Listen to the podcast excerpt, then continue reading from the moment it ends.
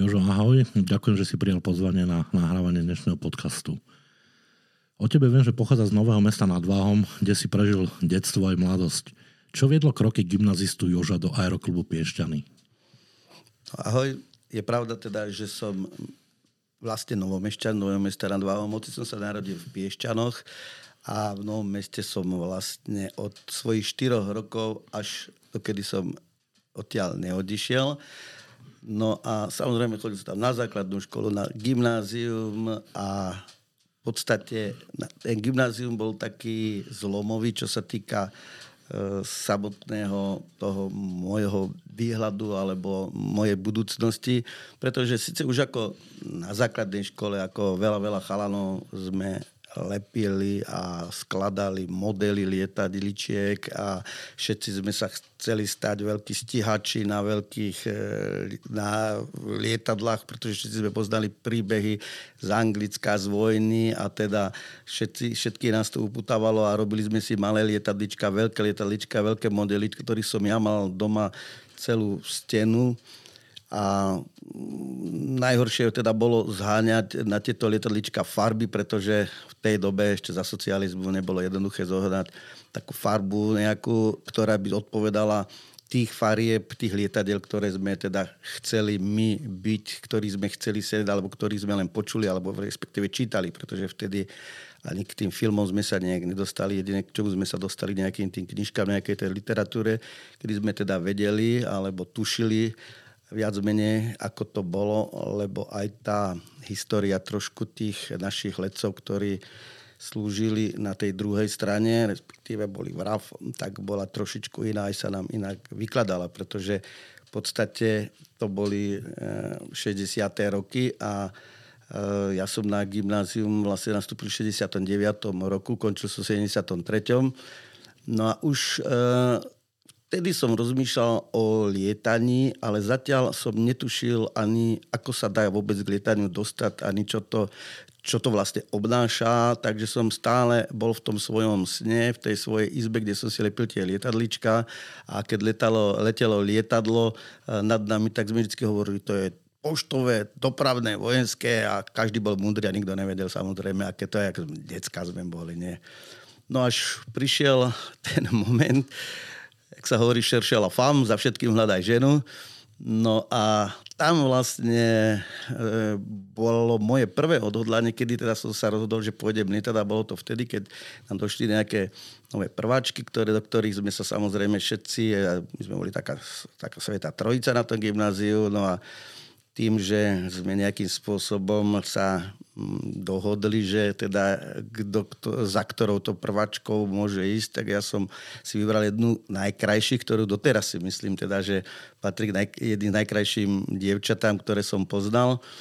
No a trvalo mi teda niekoľko dní, kým som si jej dovolil povedať, že môže bodniesť tašku. Najprv na stanicu, lebo som netušil, že ona nie je z Nového mesta.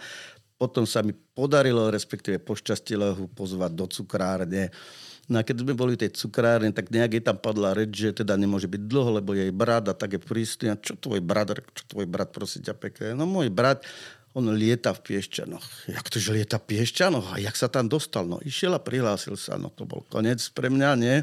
Tak krásna baba, veľká myšlienka, tak šup odpriadel som na stanicu, na druhý deň zadol som na vlak, išiel som do Piešťan, išiel som na letisko, kde teda bola nejaká tá služba. Hovorím, ja som sa prišiel prihlásiť na lietanie. Áno, práve sa tam otvára nový kurz, takto a takto tam je.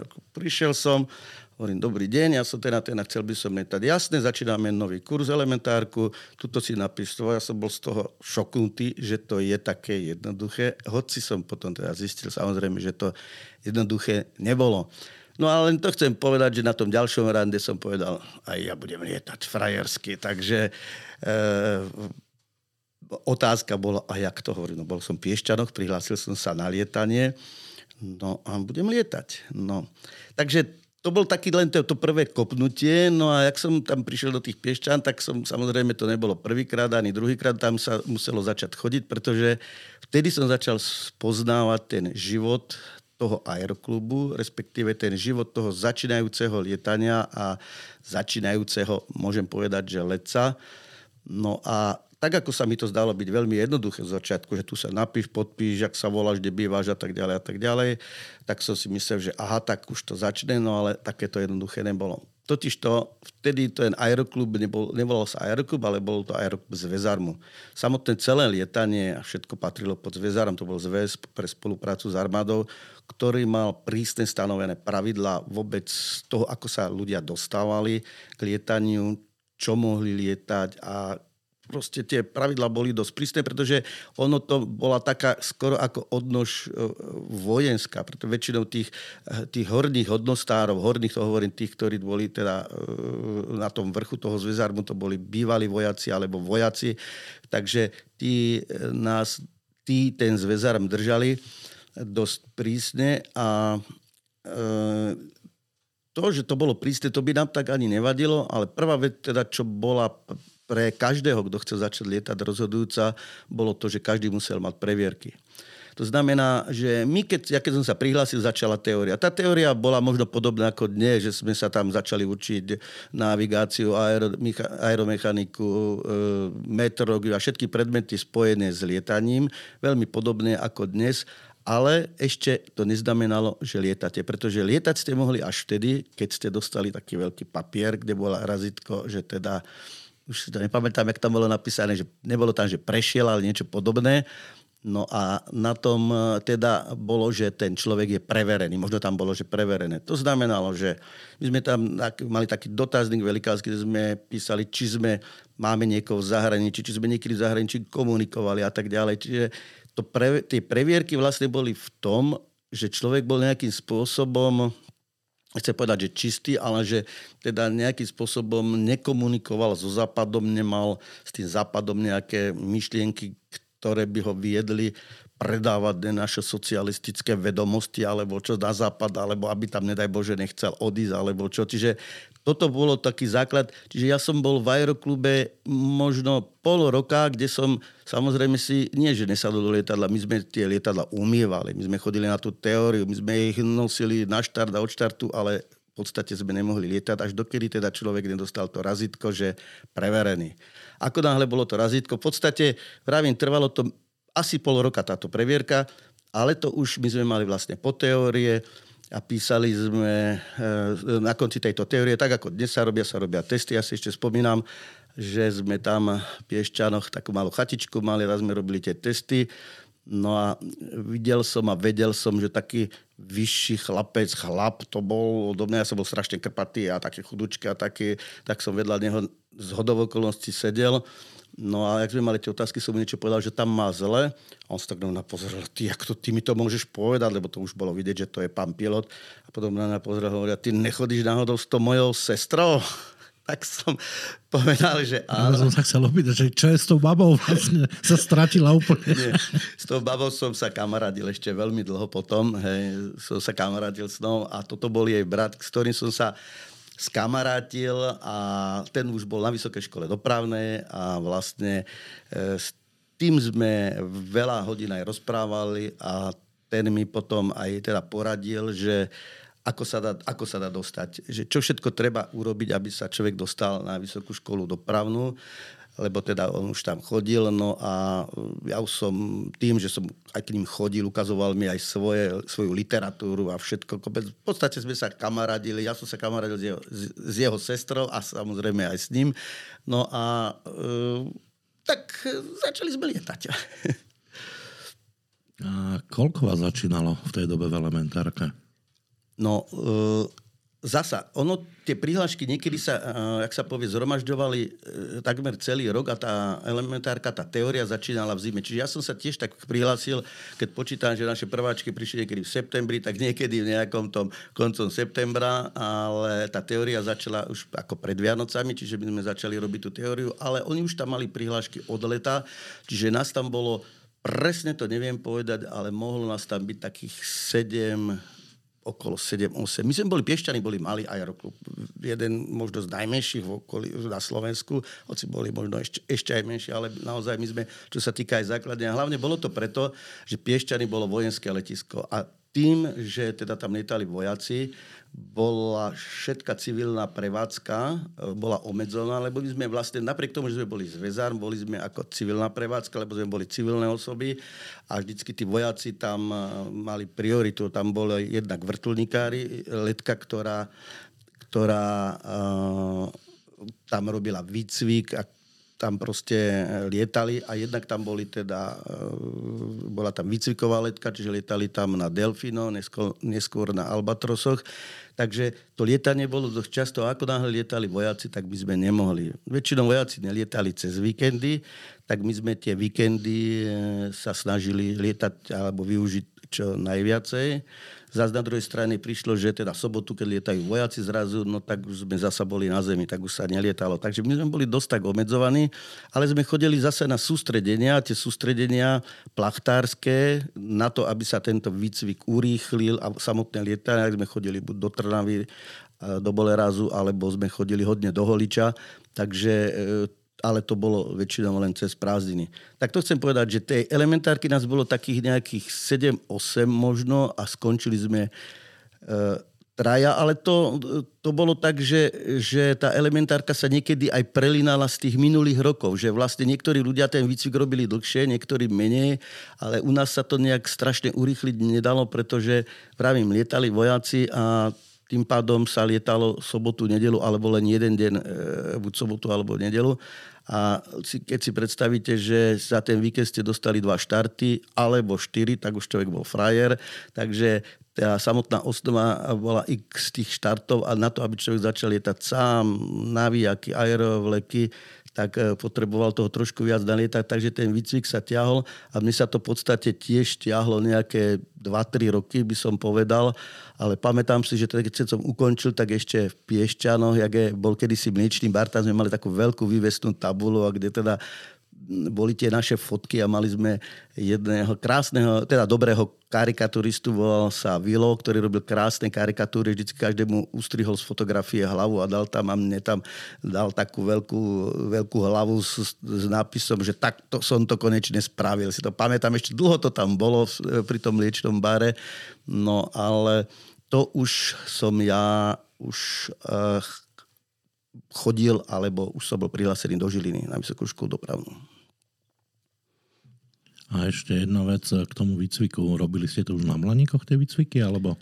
Základný výcvik sme robili na Blaníkoch. My sme Piešťanoch mali dva Blaníky a tretí sme mali tak nejak, sme si požičiavali, keď ten jeden bol nejaké revízie alebo čo, ale základ boli dva blániky, ktoré sme mali, potom sme tam mali orliky, ktorý už bol pre pokračovací výcvik, ale teda ten základný výcvik bol, boli e, blániky. No a samozrejme, Tedy sa začal základný výcvik na navijakový štát. Hej, boli navijáky, sme mali Herkules 2, ktoré som presedel hodiny a hodiny. Takisto sa Lana, ktorý bol vlastne mal tank, mal e, motor podobný ako z tanku, alebo možno totožný, ktorý sa navíjali lana, ktoré vlastne ťahali tie vetrony a ten vetron robil 5, 4, 3 minútový e, okruh. No a keď už sme mali nejaké tie skúsenosti s tým naviakovým štartom, čo bol samozrejme zo začiatku s inštruktormi, potom neskôr boli sola, tak potom sa išlo na aerovleky a aerovleky už bolo také, že také, že už plus, čo dneska sa výcvik robí väčšinou v aerovlekoch, no a tie aerovleky už boli vlastne také, že už sme lietali sola na tých eh, navijakoch a začali sme sa ako keby nebolo to preškolenie, ale začali sme robiť druhú časť výcviku s tými, s tými aerovlekmi. No a e, tam bol problém, lebo v Piešťanoch nebola vlečná vždy a tak e, sa vlečná požičiavala, ale to bola potom už taká iná partia, keď som zastal motorár a som sa potom hodne navlekal. Ale ako k tomu sa dostaneme. Ale z toho, čo mi vychádza, tak úspešne si ukončil ten výcvik na nejaké 3 roky základný, plachtársky, čo už si odchádzal ale do Žiliny. Tam si už prišiel vlastne ako ukončený plachtár, pilot plachtár, ale paradoxne v Žiline si nenastúpil na pilotný odbor. No na pilotný odbor som nemohol nastúpiť, pretože pilotný odbor tam nebol. Tento Oliver, ten ma e, nie, že snažil sa dokopať, aby som si čím skôr ukončil ten plachtársky výcvik a to z toho dôvodu, že už som išiel do Žiliny ako plachtár, ako pilot a bolo to nejaké veľké plus, pretože do Žiliny sa hlásilo strašne veľa ľudí. Keď si predstavíme, že v našom ročníku bolo okolo 5, bolo 15 Čechov, 5 Slovákov, ktorí boli daní, že bolo zo Slovenska nejakých len 5 ľudí. Takže e, nás bol nejakí dvaja, tam boli e, zo Sudánu, nejak bolo nejaké 22 alebo 24, takže dokopy nás nebolo veľa a ja si pamätám, keď som bol na príjmačkách, tak hovoril e, tam ten asistent, že je vás tu plná trieda a môžeme zobrať iba jedného. Takže prišli aj za mnou a teda, ako vravím, nebol pilotný smer ešte. Tedy bola katedra e, prevádzky ekonomiky leteckej dopravy a ešte my sme sa delili na technikov a ekonomov. Samozrejme som išiel na techniku, ale súčasťou celého tohto e, štúdia bol základný výcvik, bolo povinné urobiť základný výcvik a pokračovací výcvik, ktorý začínal v treťom ročníku. Čiže my sme aký taký výcvik dostali, nie aký taký, ale teda výcvik, základný e, motorový výcvik sme dostali, ale e, končili sme vlastne v Žiline ako, e, tedy to bol športový pilot letu, dneska PPL, Private Pilot Lance sme mali teda preukaz. No ale to ešte sa chcem vrátiť tým príjmačkám, že E, aj mňa prehovárali, že neviem, či sa dostanem a tak, a že otvárajú tam novú kybernetiku a tak. A tedy zasa som dostal rozum, že som povedal, že ja budem buď pilot, alebo pôjdem na vojnu. Takže som mal to šťastie, že ten posledný deň vybrali zrovno, rovno mňa, ale to ešte nebolo, že som bol stále prijatý. Mne keď došlo e, zo Žiliny, e, že som prijatý doma, tak som sestru alebo brata už neviem, vyhodil do vzduchu, že si ešte buchli hlavu o plafón pomaly. Si to pamätám dnes, ale bolo, že ste podmienečne prijatí, ak urobíte lekárskú prehliadku prvej triedy v Prahe tak už som vedel, že polku to mám, ale som sa aj trošku tých lekárskych prehliadok bál, pretože vtedy boli veľmi, veľmi prísne lekárske prehliadky a najhoršie tam boli psychotesty, ktorí, ktorí vyhadzovali veľa ľudí.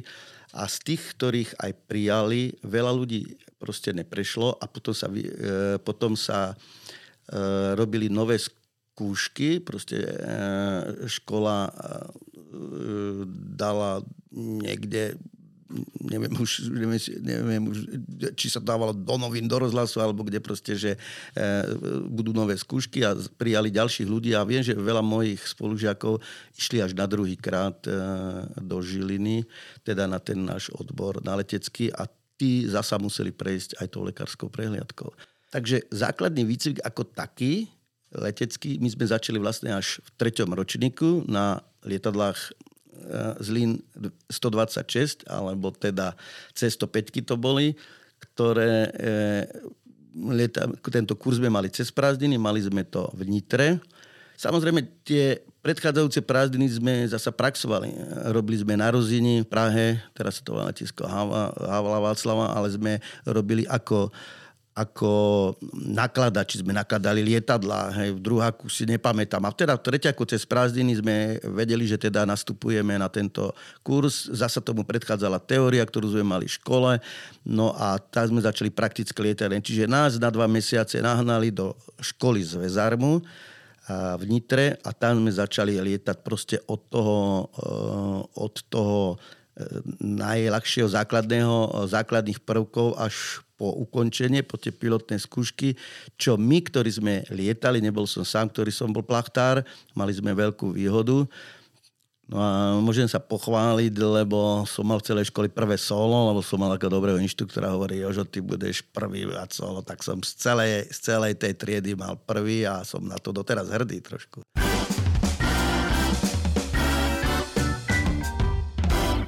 A chcem sa opýtať, Jožko, inštruktori boli z Nitrianskej školy alebo zo Žiliny, zo výšky? Uh, Žilina nemala inštruktorov ešte. To boli vlastne inštruktori z Vezarmu, ktorí boli z jednotlivých, z jednotlivých aeroklubov. Ja som mal napríklad, zo začiatku som mal Franta Paťavu, ktorý bol kapitán na IL-18 a on bol vlastne člen aeroklubu niekde v Čechách, ale vtedy Čechy a Slovensko bolo jedno. My sme boli Československo, vlastne vtedy to nebolo, že bol Čech alebo Slovák.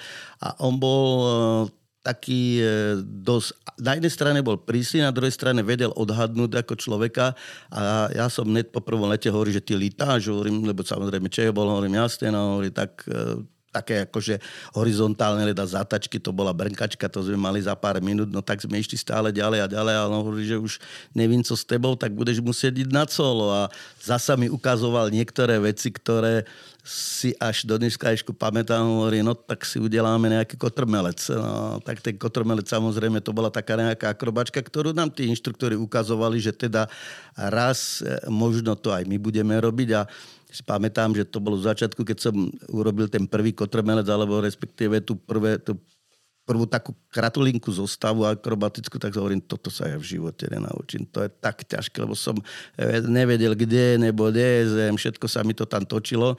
No ale to je také odbočenie malé, ale sme v podstate sme e, robili celú tú osnovu a zaujímavé bolo, že tam bolo asi 5 alebo 6 lietadiel, z ktorých len jedno malo rádio. Všetky ostatné boli bez rádia, takže si pamätám, keď sme išli na navigačné lety, my sme v triede mali 4 baby, ekonomky, ktoré tiež robili tento základný výcvik a jeden z inštruktorov, ktorý bol nitriansky, ktorí nikdy nefáčili, ich pustili na samostatné navigačné lety, tedy si pamätám, zapálil si cigaretu, som sa na neho pozeral.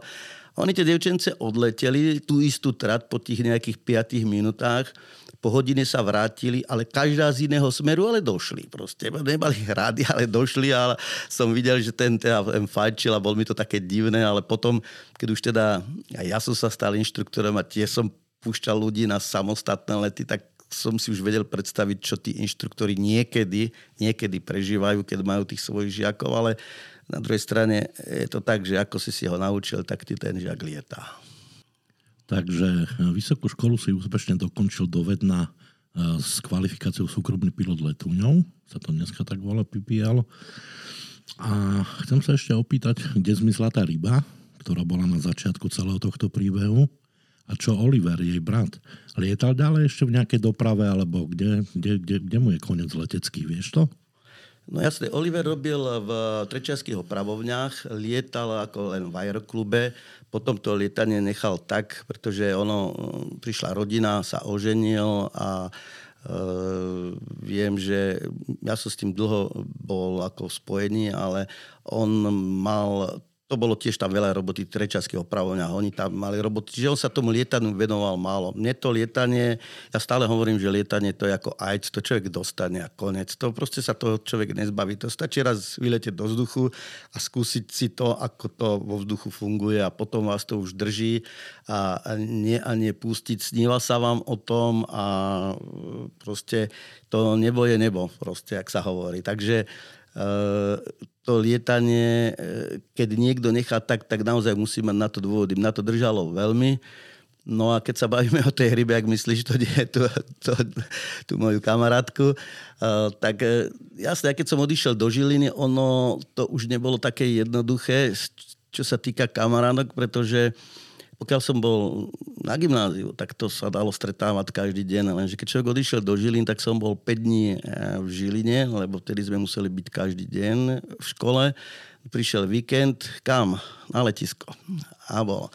No a keď človek už dáva trošku viacej prednosť tomu lietaniu, musí byť v škole, tak ono sa to trošku v tých vzťahoch tak nejako eh, eh, nejak sa to tak nejak ochladzovalo, ochladzovalo, no a potom si ju zobral môj kamarát.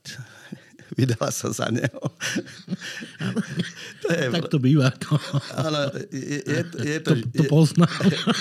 Je, je, to, je to život, ale tak ja som to prijal, ale ja som uh, bol rád, že, že som aj ju poznal, aj jej brata, ktorý mi naozaj pomohol hlavne tými myšlienkami, ako sa dostať do tej školy, ako tam v tej škole e, prežiť, pretože ono to nebolo jednoduché a hlavne aj to lietanie potom už, to už som potom ja už e, sa, sa vedomal vlastne tej svojej dráhe, pretože ten základný výcvik sme urobili za tie dva mesiace v Nitre.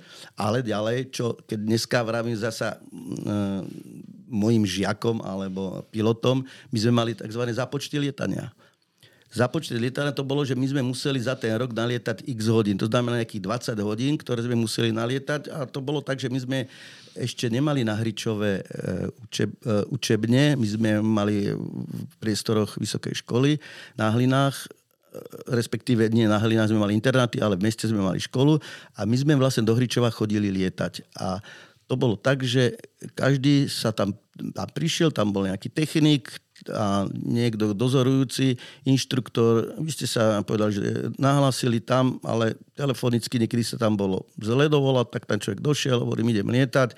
Tak som išiel lietať a bolo treba nalietať nejaké hodiny. No a keď som mal nalietaných tých 20 alebo koľko hodín, tak on mi napísal potvrdenie, že ten a ten nalietal 20 hodín a a mohol som dostať za počet lietania.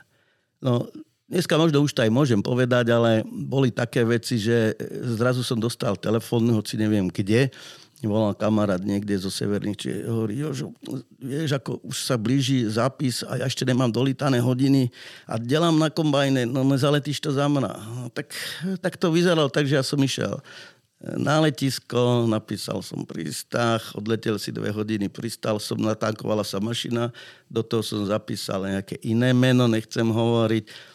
A ten mi hovoria, toto čo má byť? Hovorím, tak on je na kombajny, pán inštruktor, tak ja to zaletím za neho a bude klídek, vy ste kľudní, ja som kľudný. Hovorí, no ale toto by sa nemalo, však nemalo, ale však hm, vedia. No a tak sme si občas tak nejakou to hodinkou pomohli, pretože jemu keby chýbali dve hodiny, tak jemu ten započet nedajú. Čiže niektorým ľuďom sa to ani nechcelo, no ale mne keď niekto povedal, že chod za mňa lietať, no čo, ja by som tam sedel vodne v noci, hotovo prilepený v tej mašine a v podstate som kedy niekto potreboval takto zaskočiť. Ale zase na druhej strane, ten inštruktor si ma aj tak trošičko nebol, nie že nebol dobrý, on nebol obľúbený. A on na všetkých tak nadával a nakoniec hovorí, no prístachu, tak chodte to zaleteť si to, či to je počasie je dobre. Takže ja som bol taký, že už vedel, že ja som tam bol skoro každý deň, tak som si zaliet, tak zaletel som, hovorím, je to dobré, je to dobré. Tak môžu ísť aj ostatní. Takže už som bol taký žiak e, napovedať inštruktorom, že som teda e, tam bol varený pečený na tom letisku v tom Hričove. No a tak sme úspe, úspešne skončili školu teda ako so základným výcvikom, ale sme mali na lietanie ešte nejaké hodiny, ktoré nám platila škola. My sme za to neplatili nič. Ja ešte som chcel eh, povedať ten základ, že ako sa napríklad platilo eh, v tom zväzárme. Toto už bolo tak trošičku, neskôr to bolo v škole, lebo napríklad moja mama dlho nevedela, že lietam a bolo treba zaplatiť členské. A to členské vlastne spočívalo v tom, že my sme chodili do družiny na obedy a tie obedy neboli drahé. A tak ja som jeden mesiac nešiel na obedy. A z toho Myslím, som... že povie, že neboli dobré. Nie, neboli, to bolo jedno, aké boli. Ale neboli drahé. No mama nám dala peniaze, ja som jeden mesiac nešiel na obedy, hoci tam, keď človek na tie obedy išiel, tak vždy mu trochu dali, to je akože jasné. A z toho som zaplatil členské do Zväzarmu a z toho jedného mesiaca na tie obedy som lietal celý rok. Proste to nebolo, že koľko hodín. Tedy nás hnali do lietadla, keď, keď sa dalo. Lietali sme motorové, bezmotorové a to členské sa platilo proste na rok a lietal si. Ono sa povie, že zadarmo, ale to celkom zadarmo nebolo. To zadarmo e, bolo také vykúpené, alebo e, neviem, ako to správne možno povedať, bolo e, bolo vykompenzované tým časom, ktorý sme strávili. Pretože dneska, keď máme leteckú školu, tak dneska príde žiak na tú a tú hodinu. Ja sa snažím vždycky dodržiavať presne, aby teda sme mali čas na ten uh, briefing predtým, aby sa odletelo. Dojde, naplánuje sa o 10. o 10. musí byť tam inštruktúra aj ten žiak, naplánuje sa o druhej, o druhej tam musí byť lieta, lieta sa, robí sa, robia sa príslušné papiere a nemusí tam byť celý deň. Kdežto vtedy v aeroklube ráno sa čítal tzv. rozkaz k letu, ktorý poznáme všetci, ktorý poznáš aj ty veľmi dobre. A, áno, a na čiare sa čítal áno, rozkaz. Stáli sme nastúpení pekne na čiare a čítal sa ten rozkaz k letu alebo k dnešnému dňu. No a tam bolo, boli všetky služby a tak. A kto neprišiel na rozkaz, tak mal smolu. A zasa na konci, zasa bol polotový rozbor, kde teda všetci tí ľudia boli. Čiže ten celý deň alebo celé dni my sme strávili vlastne na tom letisku, ale strávili sme ho s kolektívom, ktorí boli naši kamaráti, ktorí boli proste, sme si na seba zvykli. Niekedy, keď sme si nezvykli, tak sme si museli, lebo nič iné nám nezostávalo, ak sme chceli lietať. A vlastne tí mladí, starší, aj starí e, tvorili jeden kolektív, ktoré, ktorý trávil ten čas na tom letisku, či už to boli aj e, sviatky niektoré, či to boli nejaké národeniny, meniny, či to bolo čokoľvek, tak my sme vlastne na tom letisku prežili ten čas, ktorý naozaj bol e, taký, že teda od rána do večera, ak sa hovorí.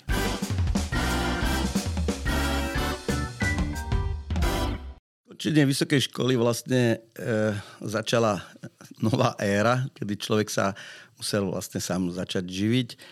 No a tým, že sme vlastne nemali preukaz, ktorý nás oprávňoval na to, aby sme lietali za peniaze, tak sme museli nastúpiť teda, kde sa dalo. E, ja som nastúpil hneď po vysokej škole, čiže žiadne prázdniny neboli, nič na správu letisk, respektíve už to bola odnož výstavba letisk Bratislava na letisko do Bratislavy, kde som nikdy nechcel ísť do Bratislavy, pretože som robil diplomovú prácu, som robil v Bratislave a som si vravel, že nikdy nepôjdem do tohoto mesta unáhleného, ublázneného, veľkého. My sme takí sedliaci z tých piešťat nového mesta nad Váhom, no čo by som tej Bratislave robil. Lenže nedalo sa ísť, človek si musel nájsť zamestnanie vo svojom odbore. No a ja som nastúpil ako referent pre navigačné zariadenia, pre usadenie navigačných zariadení, ktoré vlastne k nám prichádzali zo západu, z východu a my sme ich osadzovali na jednotlivých letiskách. To znamená, že som e, išiel bývať na letisko, ktorý sa to zavolá tam jedna taká slobodáren, čo keď som to rozprával nedávno synovi, hovorím, tu bola Slobodáren, že čo to je Slobodáren? No Slobodáren bol tá taká králikáren, kde sme bývali po dvoch takej bunke, že na Interaku to bolo ešte pomaly lepšie, alebo podobne ako na Interaku, kde som býval s jedným riadiacim lietania. My bývali spolu na jednej izbe, na predsienke sme mali vecko, no a, no a žili sme. Ráno som chodil do práce, po obede som sa z práce vracal a rozmýšľal teda, že čo ďalej. Dôležité bolo, že som mal blízko na letisko do Vajnor, kde som teda samozrejme boli jedný z tých prvých krokov, kde som bol. Ale ja už som do tých Vajnor, už aj keď som bol v Piešťanoch, chodieval, pretože my sme už, eh, keď sme boli na vysokej škole, sme tie jednotlivé letiska tak akože pozerali, stopovali a tak, kde je čo, tak už sme aj tých ľudí poznali. No ale letisko Vajnory, letisko Bratislava a Aeroklub Bratislava, patril, alebo bol najväčší na Slovensku, takže to bolo také pre mňa niečo veľké.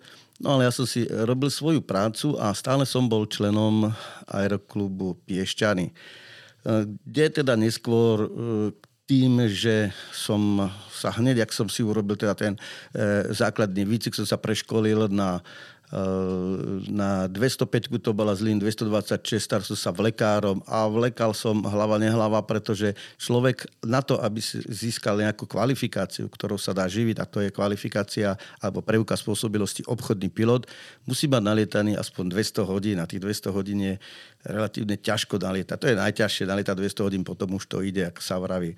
Na týchto 200 hodín sme nalietávali, e, kde sa len dalo. Či už som bol e, ešte na škole, či už som bol e, skôr už na výstavbe letisk alebo na správe letisk, tak tam mi vychádzali veľmi ústrety, teda keď boli niektoré závody plachtárske, tak som tam robil lekára a lietal som, koľko sa len dalo. To znamená, Nitre boli majstrovstva Slovenska, išiel som tam vlekať, išiel v partizánskom memoriál, išiel som tam vlekať.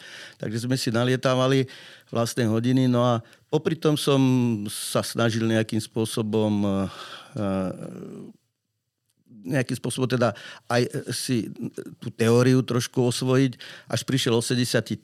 rok, kedy som sa vlastne už mal tie hodiny nalietané a urobil som si v aeroklube vlastne obchodného pilota a inštruktora. Ako náhle som bol teda inštruktor a obchodný pilot, tak už sa mi otvárali možnosti. To v podstate ako obchodný pilot už som mohol ísť lietať práškovať trebárs, alebo robiť nejakú takú činnosť profesionálnu. Ale práškarina ako taká ma nikdy nelákala, pretože nebol to taký môj vzor a ja ho dodnes, dodnes považujem za jednu z najťažších zlietaní, čo sa týka praškariny, pretože tí chalani naozaj dreli, dreli a koľkokrát sa tam, e, to bolo, ak sa povie, na kraji toho, toho všetkého možného, pretože tie preťažené lietadla, tie proste to počasie, ktorom to oni lietali, to nebolo jednoduché. To ma nelákalo. Skôr e, som pozeral, že teda, že čo by som vlastne chcel robiť, čo sa týka toho lietania, lenže stále mi to nič nevychádzalo, stále ma to bavilo v tom aeroklube, ale už tie piešťany už e, boli pre mňa ďaleko. Pretože napriek tomu, že som e, býval v Bratislave, tak do toho nového mesta tak som chodil už málo a už to bolo také, že v podstate už som si našiel aj na tej správe letisk niekoho a už som sa aj oženil. Už začala aj rodinka byť, takže 83. rok je u mňa taký, že tam bola aj svadba, aj sa mi narodil najstarší syn, aj som si obchodiaka spravil, aj inštruktora, no neviem, ako som to všetko stihol za ten 83. rok, ale bolo to také, že naozaj toho bolo dosť a hlavne som žiadal teda, aby som mohol prejsť do aeroklubu Bratislava, čo ma Piešťanci samozrejme nechceli pustiť, pretože ešte keď som e, treba bol v meste, alebo som dochádzal e, aj z Bratislavy, Piešťanoch, keď nebola vlečené, nebolo vlečené lietadlo, tak sme mali taký zoznam, že odkiaľ nám, e, mali sme pridelené hodiny, treba z Trnavy sme mali pridelených 50 hodín na vlekanie z Partizánskeho, toľko a toľko hodín. Tak ja som sa ráno z Bratislavy alebo odkiaľ vybral, sadol som si sa auto, deviaké auto, sadol som si na Takže tie hodiny na tie vlečné, to vám pridelovalo SNA, pretože vy ste nemali vlečnú mašinu, tak vám z niektorých blízkych aeroklubov pridelili ich vlečné s nejakými hodinami, aj? Áno, nebolo to, nebolo to eh, SNA, ešte tedy nebol Slovenský národný aeroklub, ale bol to krajský aeroklub Zvezarmu, krajský. Jasné, Zvezarm. Zvezar, to, to bol Zvezarm, ako hej. A my sme mali, a vtedy sme mali pridelené, a to už bolo také, že mne hovorili, eh, treba si išiel som z Bratislavy, som išiel do Trnavy, z Trnavy som išiel do Bolerazu vlakom a hore peši a už ak som išiel s tým Ruscakom a už to chalani hovorí, že no už ide ten s tým Ruscakom nám ukradnúť lietadlo. Hej, a už, už bolo také, že my, áno, že my ti lietadlo vám nedáme a tak ďalej. Dajte mi telefón. Odviel som telefón. Pán Rehák, nechcú mi dať lietadlo, daj mi náčelníka. A za 5 minút som sedel v lietadle, to bolo jasné.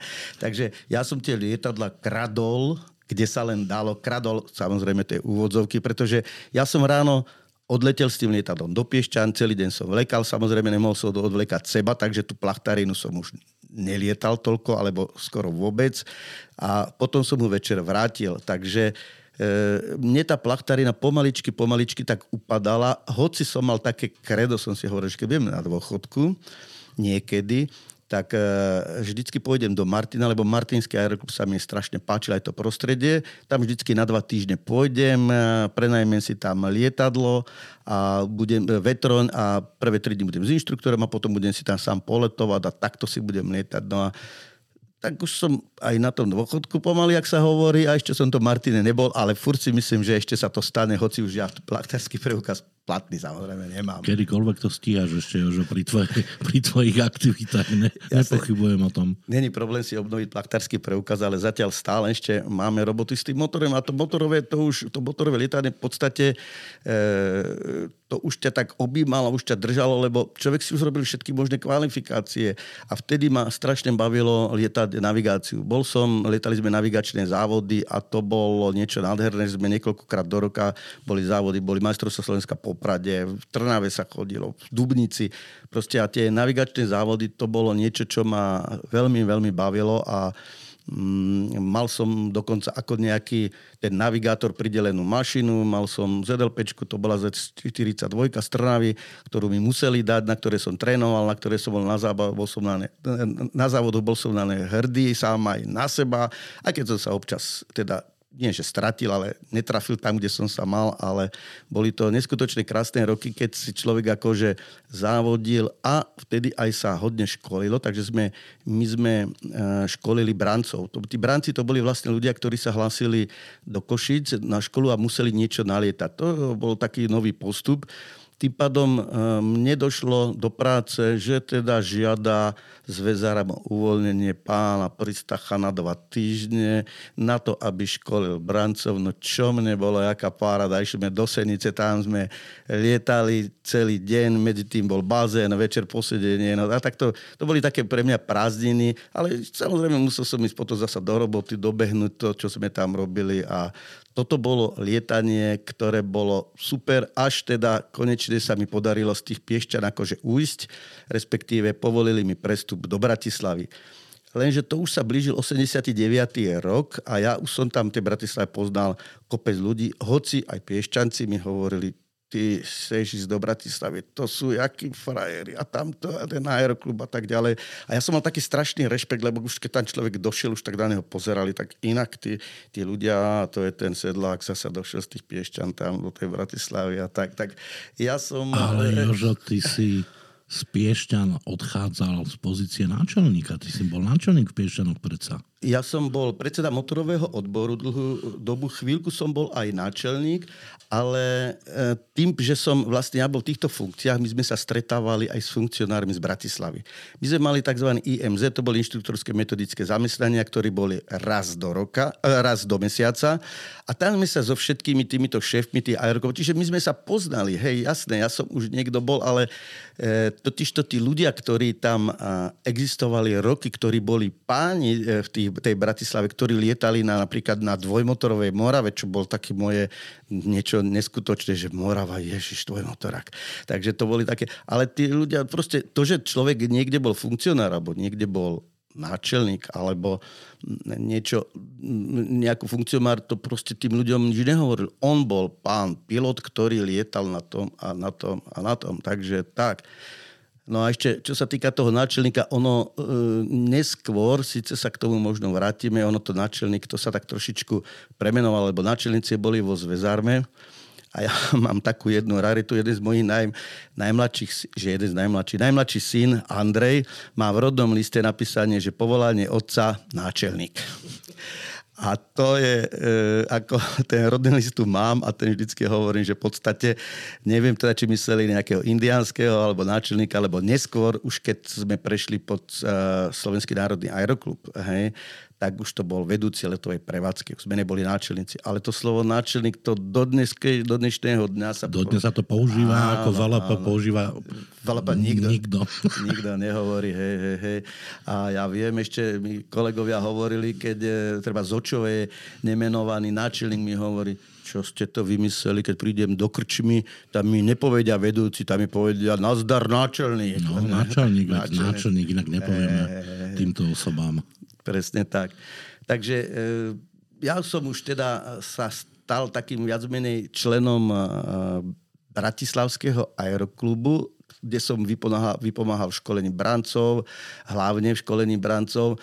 To lietanie bolo také, že e, v podstate mali tam oni svojich ľudí, ktorí lietali a som ešte pomáhal samozrejme aj piešťancom, lebo nemohol som odísť z piešťany, som nechcel bez toho, aby som im nechodil vlekať občas a tak ďalej, ale už som nebol viazaný na to, že som člen aeroklubu, ale to gro, tie hodiny, tie základné a to všetko, čo vlastne vo mne, e, to letectvo, to, ten základ, boli vždycky tí inštruktori a ten základný plachtársky výcvik v Piešťanoch. Na tie Piešťany nedám dopustiť, nie teda, pretože som sa tam narodil. A dneska koľkokrát, keď lietame tam zostupy Ifrove, ja hovorím, tuto som sa narodil a tuto som mal prvé solo na Blaníku, tuto sme lietali. Takže pre mňa sú Piešťany také veľmi lirické a veľmi ma teší, že tam aj do dnešného dňa si môžem zalietať, že môžem pozdraviť tých ľudí na veži a proste e, piešťany sú piešťany. A keď teda došlo k tomu rozhodnutiu, že natrvalo prejdeš do Aeroklubu Bratislava aj pracovne, konal sa nejaký konkurs na nového náčelníka, alebo ste si na inštruktorskom metodickom zamestnaní povedali, že Jožo, nejdeš robiť náčelníka. Ako došlo k tomuto kroku? No to, celá táto vec vlastne bola v 89. roku, lebo vtedy ešte bol stále zväzárm a pokiaľ bol zväzárm, tak tam boli ľudia, ktorí boli nominovaní e, vojakmi. Čiže posledný, za, ešte za éry, dá sa povedať, zväzármu, posledný náčelník, tam bol bývalý vojak. Hej, a tento, keď už odchádzal do iných a bol 89. vlastne skončil a v 90. roku sa delil už zväzárm a už e, sa nebolal teda zväzárm a začali, bol Český, e, Český aeroklub, Slovenský národný aeroklub. Tak e, ja som bol tým, že vlastne som mal hodne blízko k tomu. Robil som na letisku na, na Ivánke, teraz už je to eh, letisko Štefánik, hej, tak som sa hodne zapájal aj do tohoto, že sme toho delenia majetku, proste tých jednotlivých prechodov. Ono to bolo trošku aj také zložitejšie.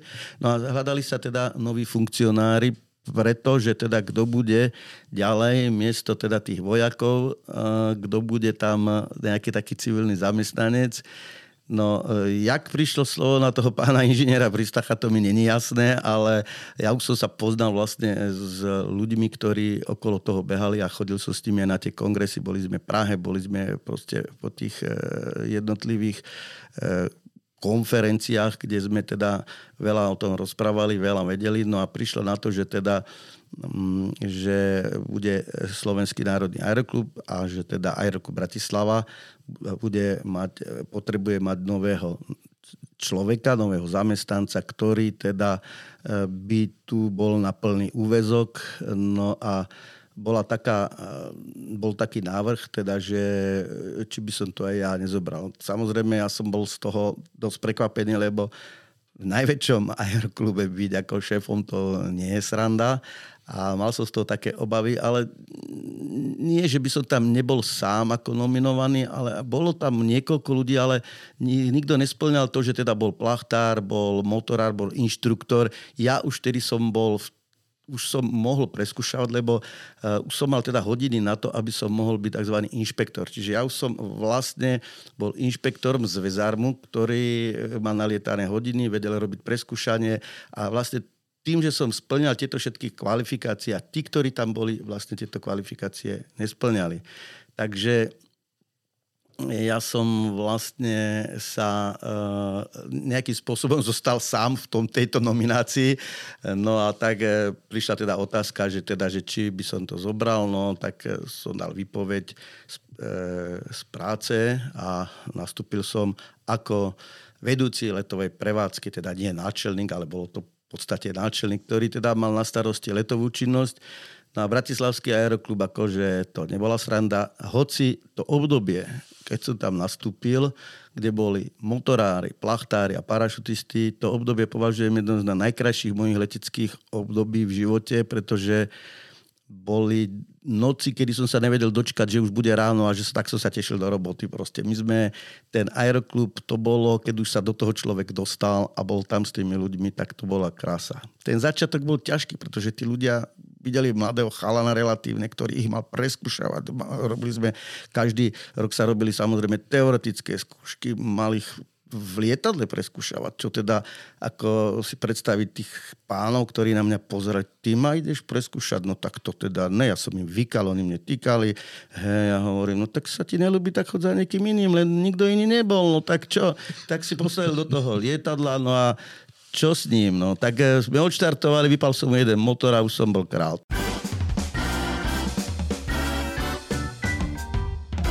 Vravím, z začiatku mali sme medzi sebou dosť odstup, ale potom sme sa stali naozaj kamarádi, aj naozaj s tými starými e, pánmi, ktorí k sebe nepripúšťali takto takú mládež, ako sme my boli, že sme sa stali viac menej kamarádi a ktorí, aj keď ja som niečo, samozrejme, že som veľa vecí nevedel a nemohol ani tušiť, tak e, človeku povedali lebo uh, ono, my sme, Bratislavský aeroklub má svojich reprezentantov v akrobácii, vo, vo všetkom možnom parašutisti, takže to bola, to bola široká škála, ktorú človek nemohol ovládať. Samozrejme, potom som si neskôr spravil kurz akrobácie ako inštruktor, ako inštruktor, takže my sme tam lietali všetko možné a potom ale začala doba, kedy sme sa museli sami živiť. To už ako nebola sranda, pretože nebol zväzár, ktorý odpálili ste si motor tak vám doviezol zväzár. Proste... Novúčičky na olejovaní. Tak, tak, tak. Už sme sa museli živiť sami a už to lietanie nebolo zadarmo. Bolo treba si sadnúť a začať rozmýšľať, ako sa uživiť, ako uživiť letisko, ako uživiť vôbec, nie sa uživiť, ako prežiť vôbec tú dobu, pretože bolo niekoľko ciest, s ktorými sme mohli e, ktorými sme mohli ísť, ale e, jedna vec bola, že nejaký materiál sme mali a ten sme mohli vylietať, ale čo potom? A proste to, bolo, to bola doba, kedy, doba hľadania. Ja som vtedy, si pamätám, zobral jednak buď auto alebo lietadlo a normálne sme preleteli na západ a som špekuloval, počúval, ako tam tí e, Rakúšania napríklad, ako tam oni riadia ten aeroklub, e, tie aerokluby, ako tam existujú. Lenže my sme boli naučení inak tu. Tí ľudia proste, e, ktorí žili a existovali vo zväzárme, tí nevedeli pochopiť, hlavne tí starší, že teda by mali si za nejaké lietanie platiť, príklad poviem. No a tam to bolo potom aj vidieť, že strašne veľa ľudí po tej revolúcii z aeroklubu odišlo, lebo neboli ochotní platiť ani minimálne sumy za to lietanie. Áno, ale to proste už, už to bolo niečo iné. Proste to, už to nebol ten zväzár, ktorý vlastne dotoval to lietanie, ten život.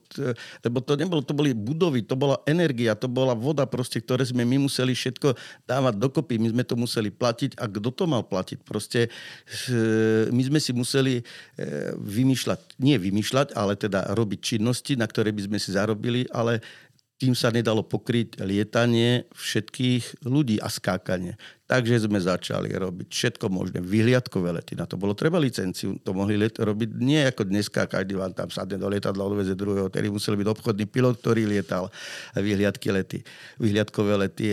Ťahali sme transparenty, na ktoré, keď si spomeniem, dneska už by som asi, nechcem povedať to slovo, sa potentoval, ak by som to mal lietať tých 50 metrov nad tým mestom. Tom to bol priekopník Lojzo, ale ktorý ich šil na šiacom stroji dokonca tie transparenty. Lojzo ich šil a ja som ich, ak mi hovorí, že kazil. Takže ja som mi to lietal za všetkého možných počasia a nepočasia. Mal som spočítané všetky žeriavy v Bratislave, aby som do nich e, nevpálil. Každý let bola jedna pokuta, vtedy to bola pokuta, už sme ho pomaličky dávali aj do tej faktúry, keď sme to mali, že akože nízko keď lietal. sme, si pamätám raz, chceli so, so mnou jeden chlapec, to bolo myslím na vlečnej mašine, na 205, lebo však lietali sme aj na jednomiestných, že on by chceli sa natrans transparent. Ja som letieť transparent, hovorím, no nerobím to rád, ale skúsi to.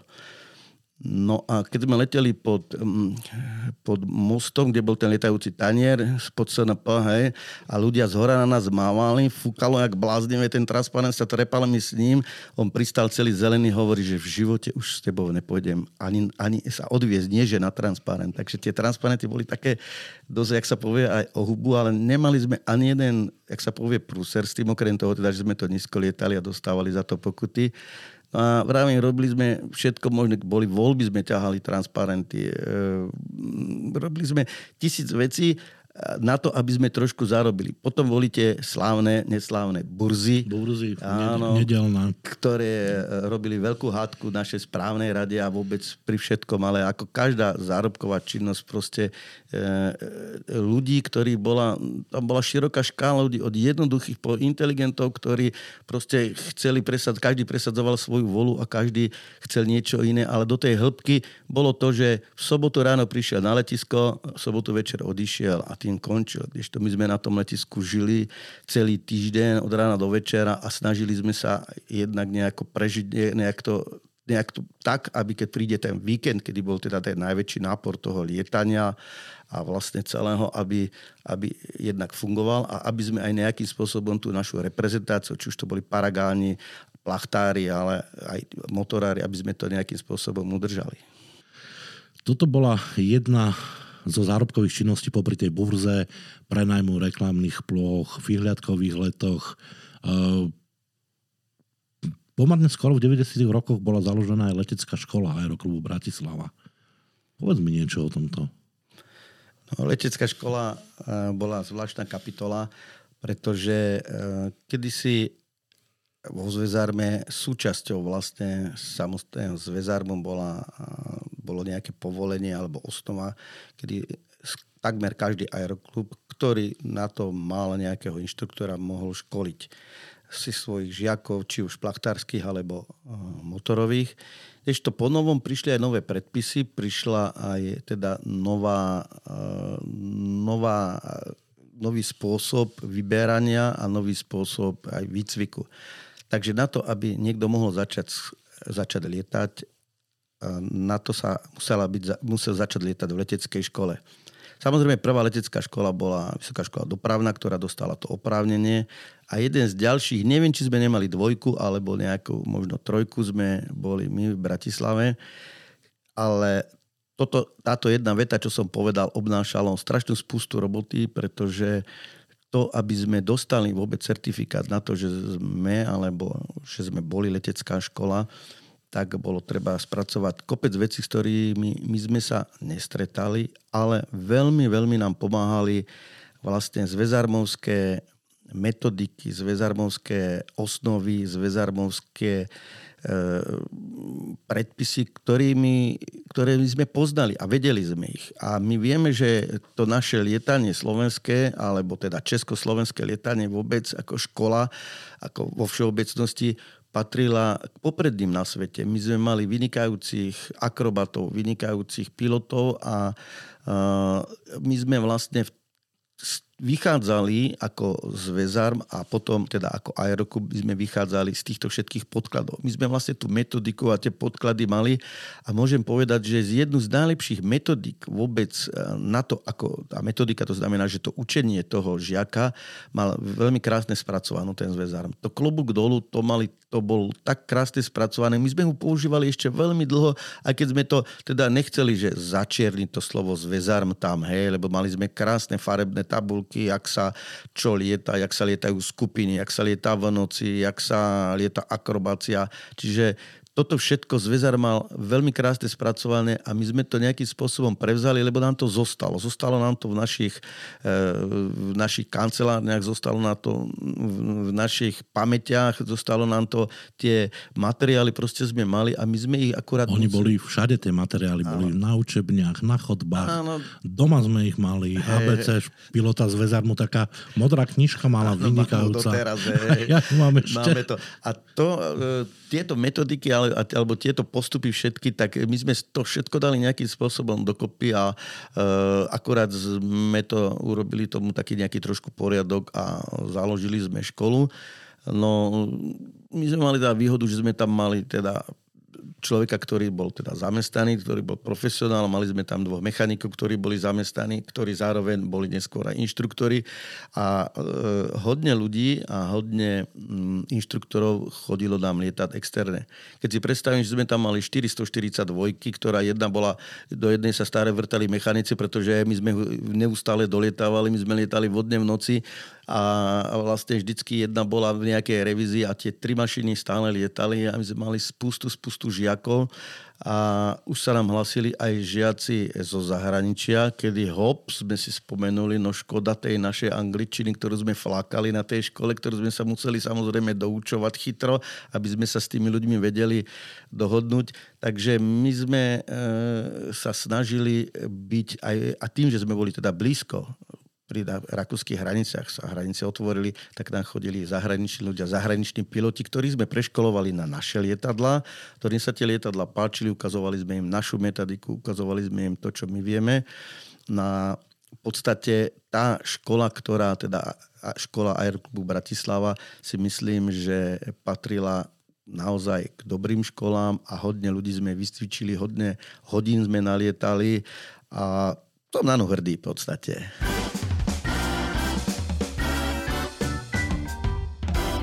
Ale práca v LP nie je len lietanie inštruktoráku počas školy, je to sezónny kolotoč bez fondu pracovného času.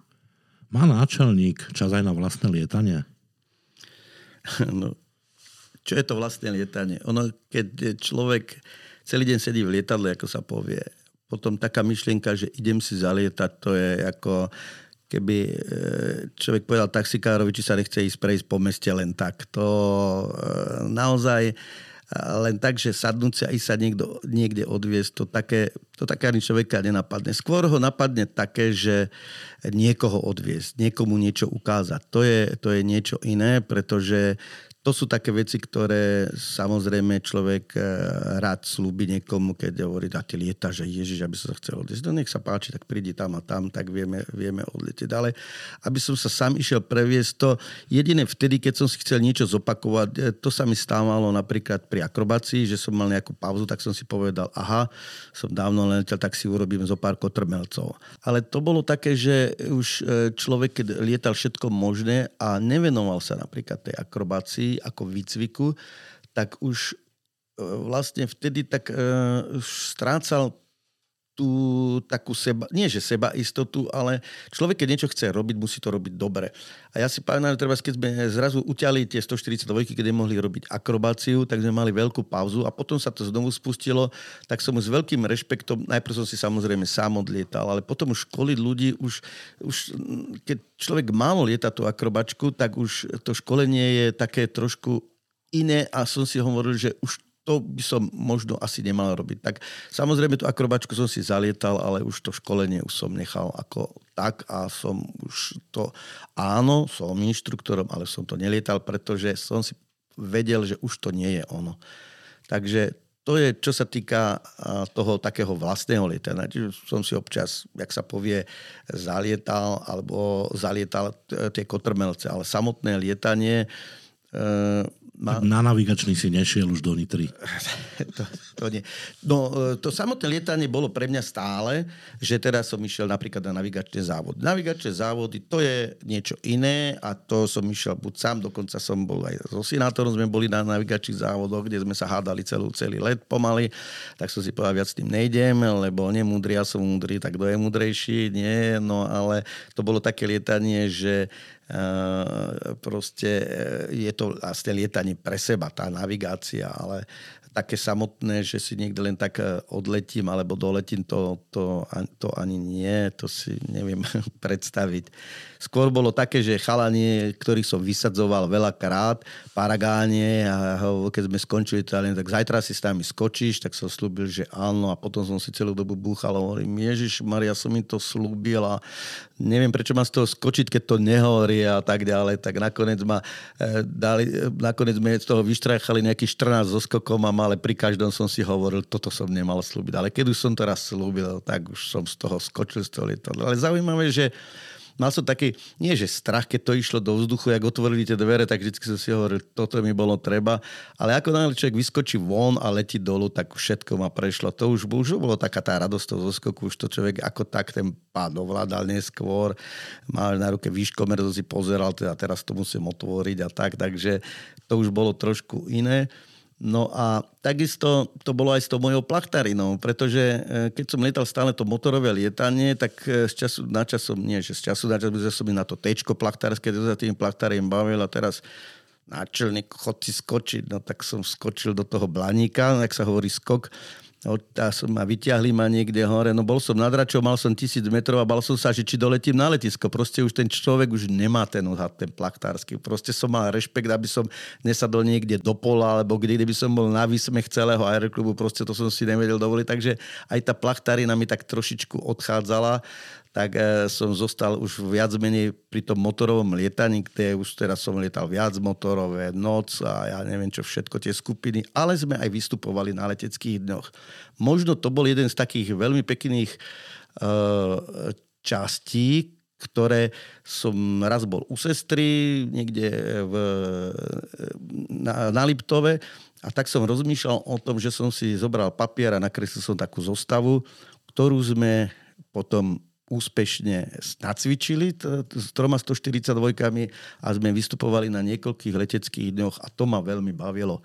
Hoci to bola strašne, strašná drina to nacvičiť, pretože to počasie každý raz bolo iné, inak sa to vždycky správalo v tom vzduchu a my sme teda sa z toho tešili, ak sa nám to podarilo, ale stalo sa, že sa nám samozrejme aj nepodarilo volať, čo, že nám niekto z tej skupiny uletel, ale to bolo takéto lietanie. To, ak by som mohol povedať, že volo, tak toto, toto bolo ono.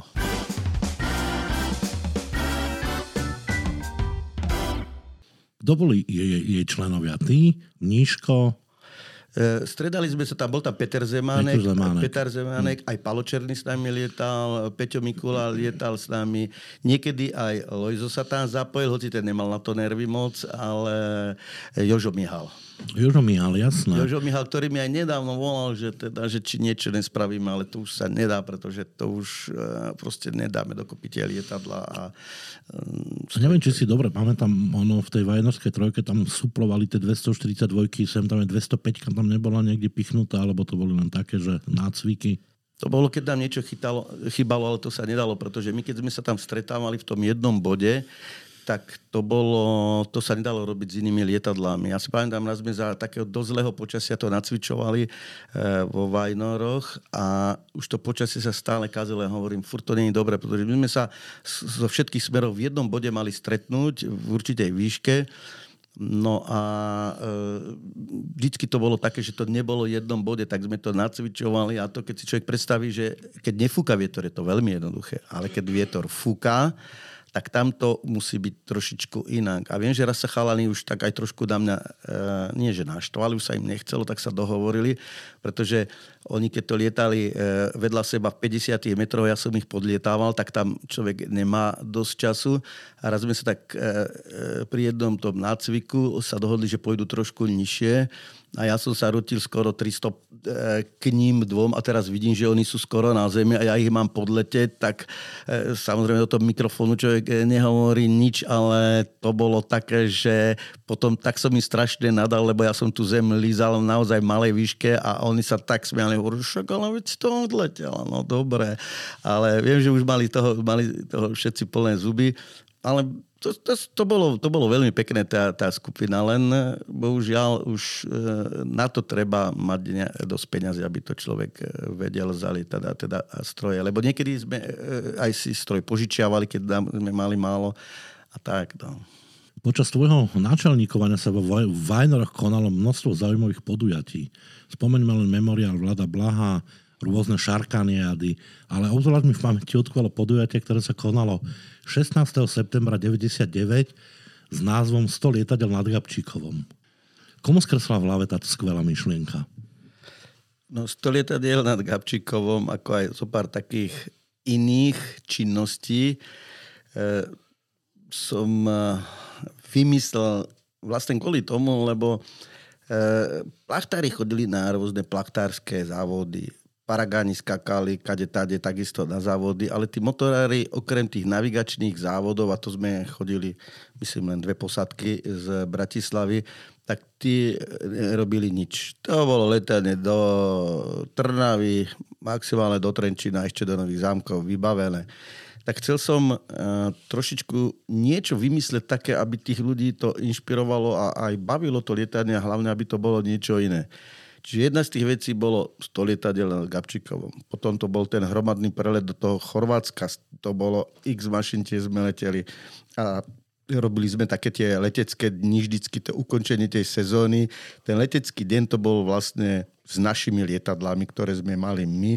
Nemali sme tam cudzích a všetci sme niečo chceli ukázať, teda čo sme sa naučili, alebo teda čo vieme a zavolali sme si tam na zem nejakých známych, ktorí nám zatlieskali a večer sme si posedeli a tak. Takže e, tieto akcie e, boli také, že človek keď chodil už trošku von a videl, že čo sa deje, tak som sa snažil aj tých našich motorských alebo motorových pilotov primeť k tomu, aby sme niečo urobili nad tým, aby sme leteli e, len teda to, čo som povedal, taký ten trojholník No a tá akcia 100 lietadiel e, nad tým Gabčíkovom, ono, e, to, tá príprava bola naozaj zaujímavá, lebo v prvom rade bolo to treba všetko premyslieť a prejednať s príslušnými orgánmi. Nehovorím o nejakej inšpekcii, ale zriadenie letovej prevádzky, pretože tí dispečeri, ktorí e,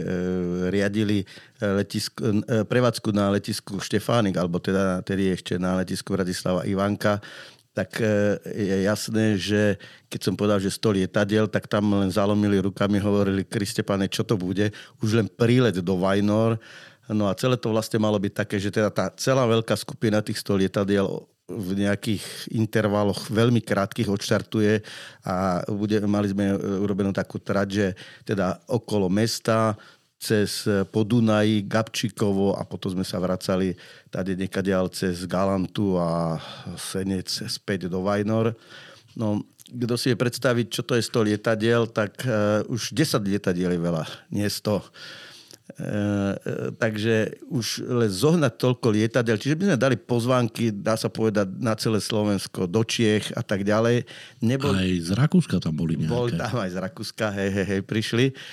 Len e, celé to malo trošku takú tú smolu, že v ten deň bolo veľmi zle, po, veľmi zle. Skôr na ten prílet bolo na zle. Prílet na bolo, prílet zle, bolo počasie. zle počasie.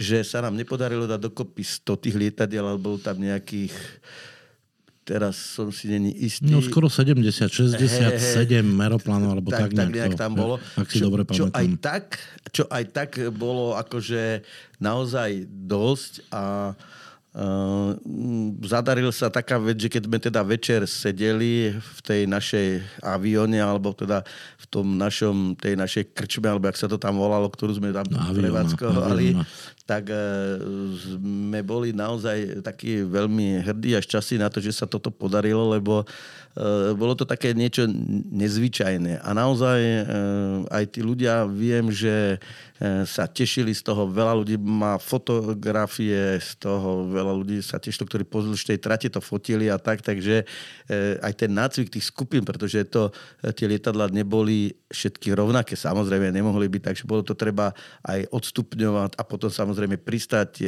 potom bolo tam treba urobiť pasové oddelenie, tam chodili pasováci, ktorí všetci, všetky tie lietadla nesadali na štát, tých letiskách, vtedy sa ešte muselo robiť pasové odbavenie. Takže, na sa robilo hej, tak, ale my sme mali vybavených aj u mm, nás, mm, chodili, hej, hej takže to bola taká akcia, že naozaj veľmi zaujímavá. No. Vajnorské letisko je našťastie bolo a je, e, e, bolo dosť veľké, pretože teraz už Vajnorské letisko není.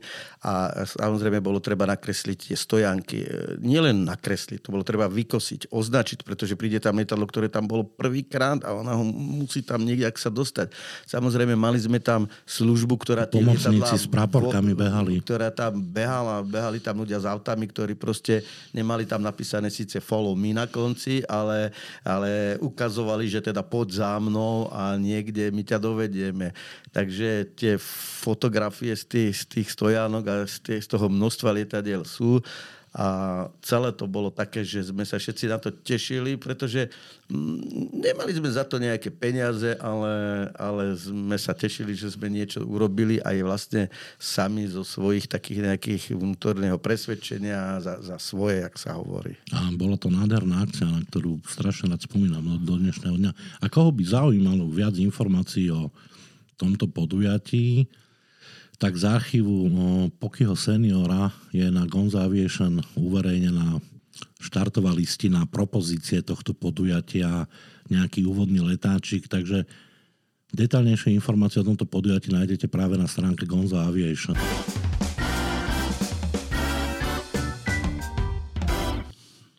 No ale to sme sa už pomaly dopracovali do doby, kedy ty si začal koketovať povedzme s takým private business aviation, čo sa začali kupovať také drahé mašiny dvojmotorové v súkromnom sektore. Ja neviem, napríklad Lancer TKB, to už bol rýchly stroj, čo ten lietal každý. Krnka došla, Výpka došla, ten Čejen, ak si spomínaš. Tam už sa to začalo trošku to letectvo meniť aj, aj v tvojom prípade. No áno, to bol zase ďalší taký krok v mojom živote, pretože uh, to už bolo trošku iné, pretože e, lietanie podľa prístrojov je úplne odlišné od toho, ak sa povie aeroklubového. Lebo aeroklub, keď si predstavíme, je to lietanie také pre radosť, kdežto lietanie podľa prístrojov už sa, už sa spája s komerčnou činnosťou. Takže ja som si urobil výcvik IFR, alebo Instrument Flight podľa Instrument Flight Rules, alebo teda lietanie podľa prístrojov. No a keďže som mal kamarádov, ktorí vlastnili tieto lietadla, prevádzkovali takú činnosť, tak sme robili tzv. taxiky. Tie taxiky to bola tiež určitá časť a určitá kapitola života, keď sme lietali eh, po celej Európe. Niektoré lietadla nemali meteorologický radar, niektorí sme eh, proste lietali, jak sa povie, že nám zavolali, treba tam a tam leteť a nemali sme to všetko preskúmané. Dneska si to ani neviem predstaviť, že by sme tak lietali, ale vtedy to bolo také, že je to nová krajina v podstate, ktorá sa otvorila a všade nás viac menej vítali, všade boli akože veľmi k nám slušní a keď sme niečo aj by som povedal, trošku povabarali, tak sa to tam viac menej odpúšťalo. Bolo to také, že aj, ty sú z toho Československa, je, tak to je akože, akože taká, taká sláva. No a toto e, tým, že vlastne naozaj sme pomaly celú Európu s takýmito dvojmotorovými relatívne malými lietadlami, ktoré treba naozaj nemali ten meteorologický radar. A písťaky, žiadne turbíny na začiatku. Piestové motory, najvyššia hladina stovka.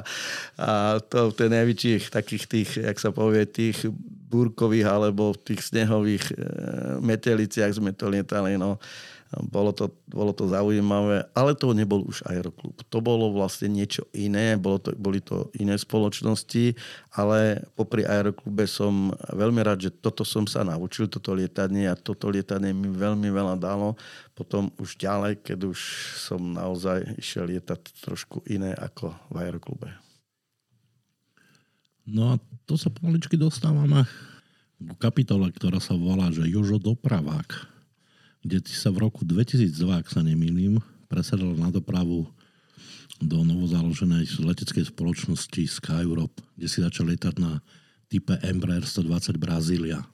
Je to tak. Je síce pravda, že som ešte za socializmu sa hlasil raz do ČSA, išiel som na nejaký konkurs, kedy som bol v tom, že teda splňam všetky podmienky na to, aby som sa dostal za pilota.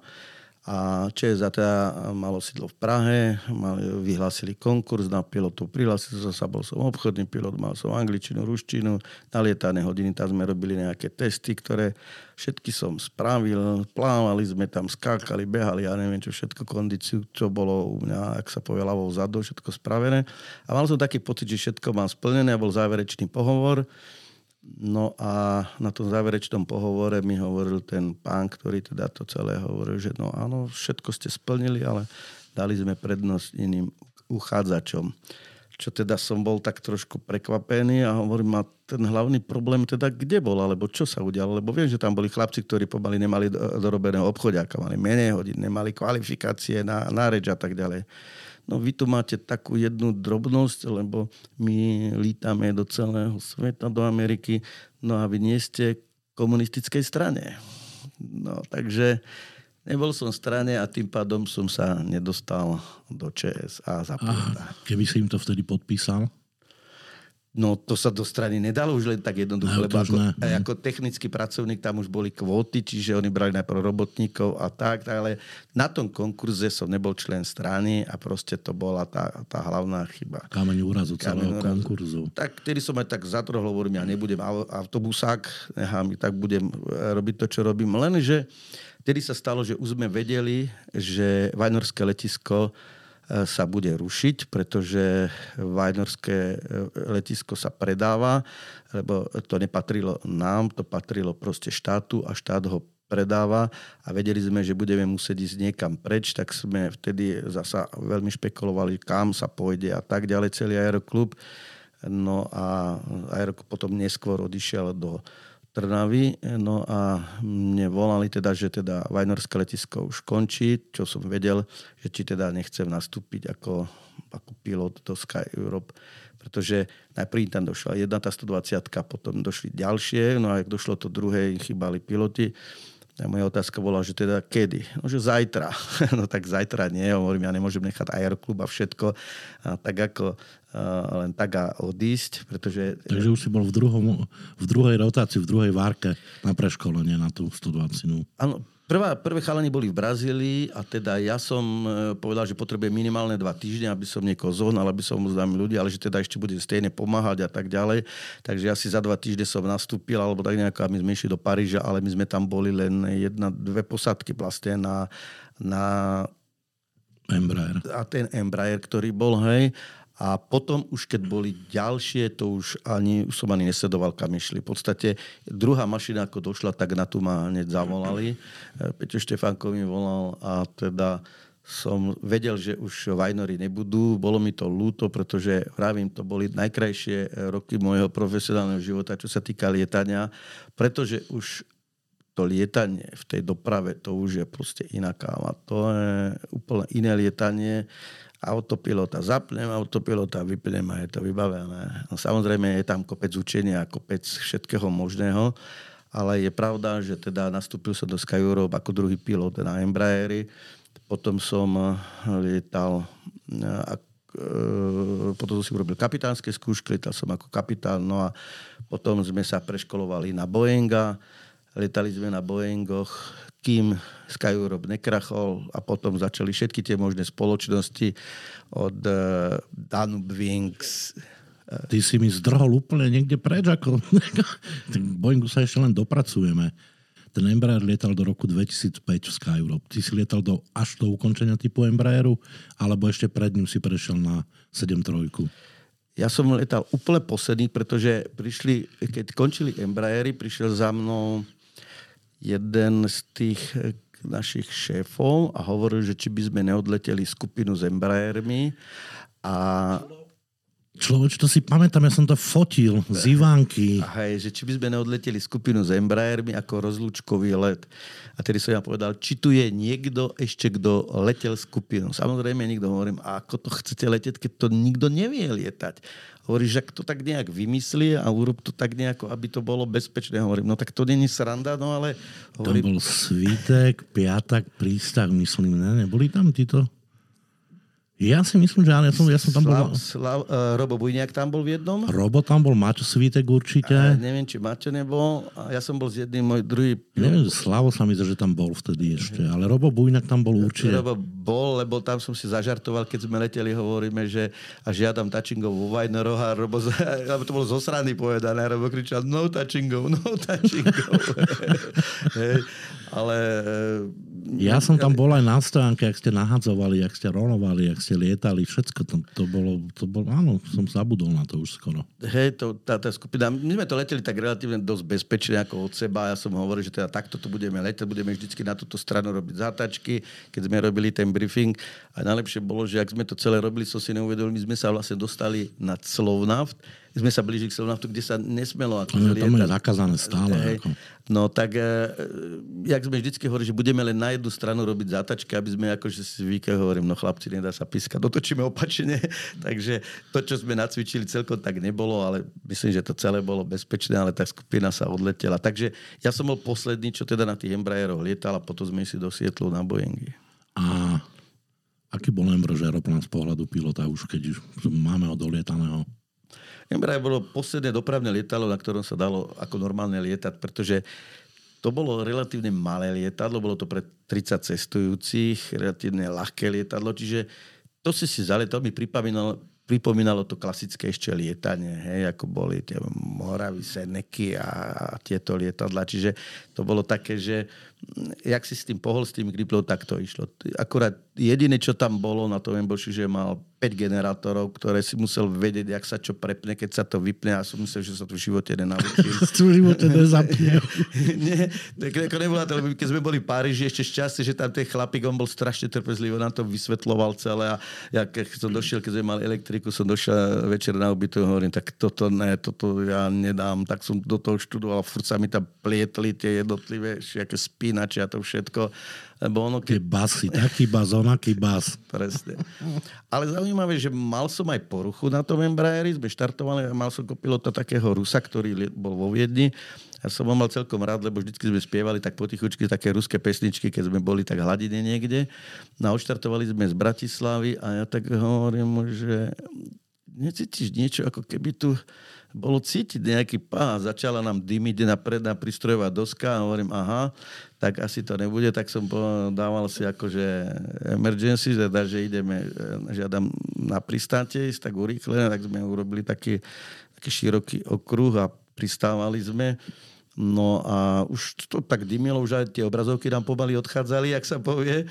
No a jak sme pristáli, tak sme to povypínali, no a chalani tam vymenali autopilota tú skrinku a niečo tam zaskratovalo proste. Takže... Ale keď smrdí volačové elektrické, tak treba ísť dole okamžite. To, ale to začalo potom aj dymiť, lebo ja tak začiatku. Takže mali ste nielen smrád, ale aj dym nakoniec bol. ale nebolo to na maske, lebo to už tak začalo, tu už sme boli pomaly na zemi, tak sme dávali teda, že, že, že sadáme. A, ale na tom Embraeri to lietalo relatívne malých hladinách, my lietali Košice s tým Prahu a tak a to sa lietalo vždycky cez nejaké búrky a cez takéto veci, takže Bergamo sme s tým lietali, dokonca si pamätám s tým Embošom a tam vždycky tie Bergamo to bolo na Boeingu čo robiť, lebo tam boli búrky, keď bolo leto, podvečer tam boli stále, takže to, tam to malé lietadlo, tam lietalo jak handra v tom a tí cestiaci boli chudáci koľko razy, no ale tak nejak sme to museli obchádzať a snažili sa, ale ten Brian bol dobrý, no až na, až na tie, na, na tie generátor, na tú elektriku.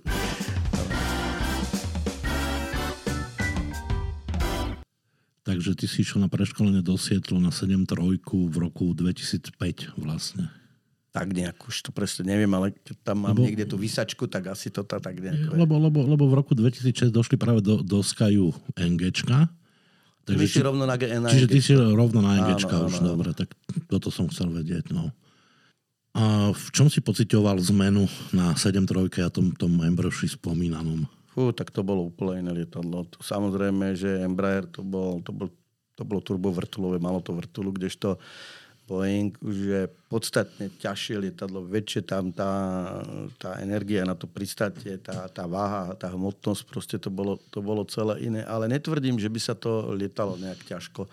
Ten Boeing bol proste usadený, e, ku podivu, ja som mal možno radšej klasiku ako to NG, pretože to NG síce malo lepšie výkony, malo lepšie ovládanie, malo lepšie vybavenie, ale keď sme boli niekde treba z Marsie alebo niekde tak na Zemi, tak NG malo obrazovky, ktoré sa strašne chladili. Strašný hluk to tam na zemi robilo. To hučalo jak bláznime, když to tá klasika, ona tichšie išla. A ja som nemal rád ten hluk, takže vo vzduchu už to bolo samozrejme iné, ale na zemi to... Hučí to, na zemi, že? To, v tej, tom kokpite, keď sme sedeli, to proste tak hučalo, už aby sme boli vo vzduchu ako hore lebo koľko razy sme nemali že aj peniaze na to, aby sme si zobrali ten, ten refresh, ten vzduch, ktorý nám dávali za peniaze.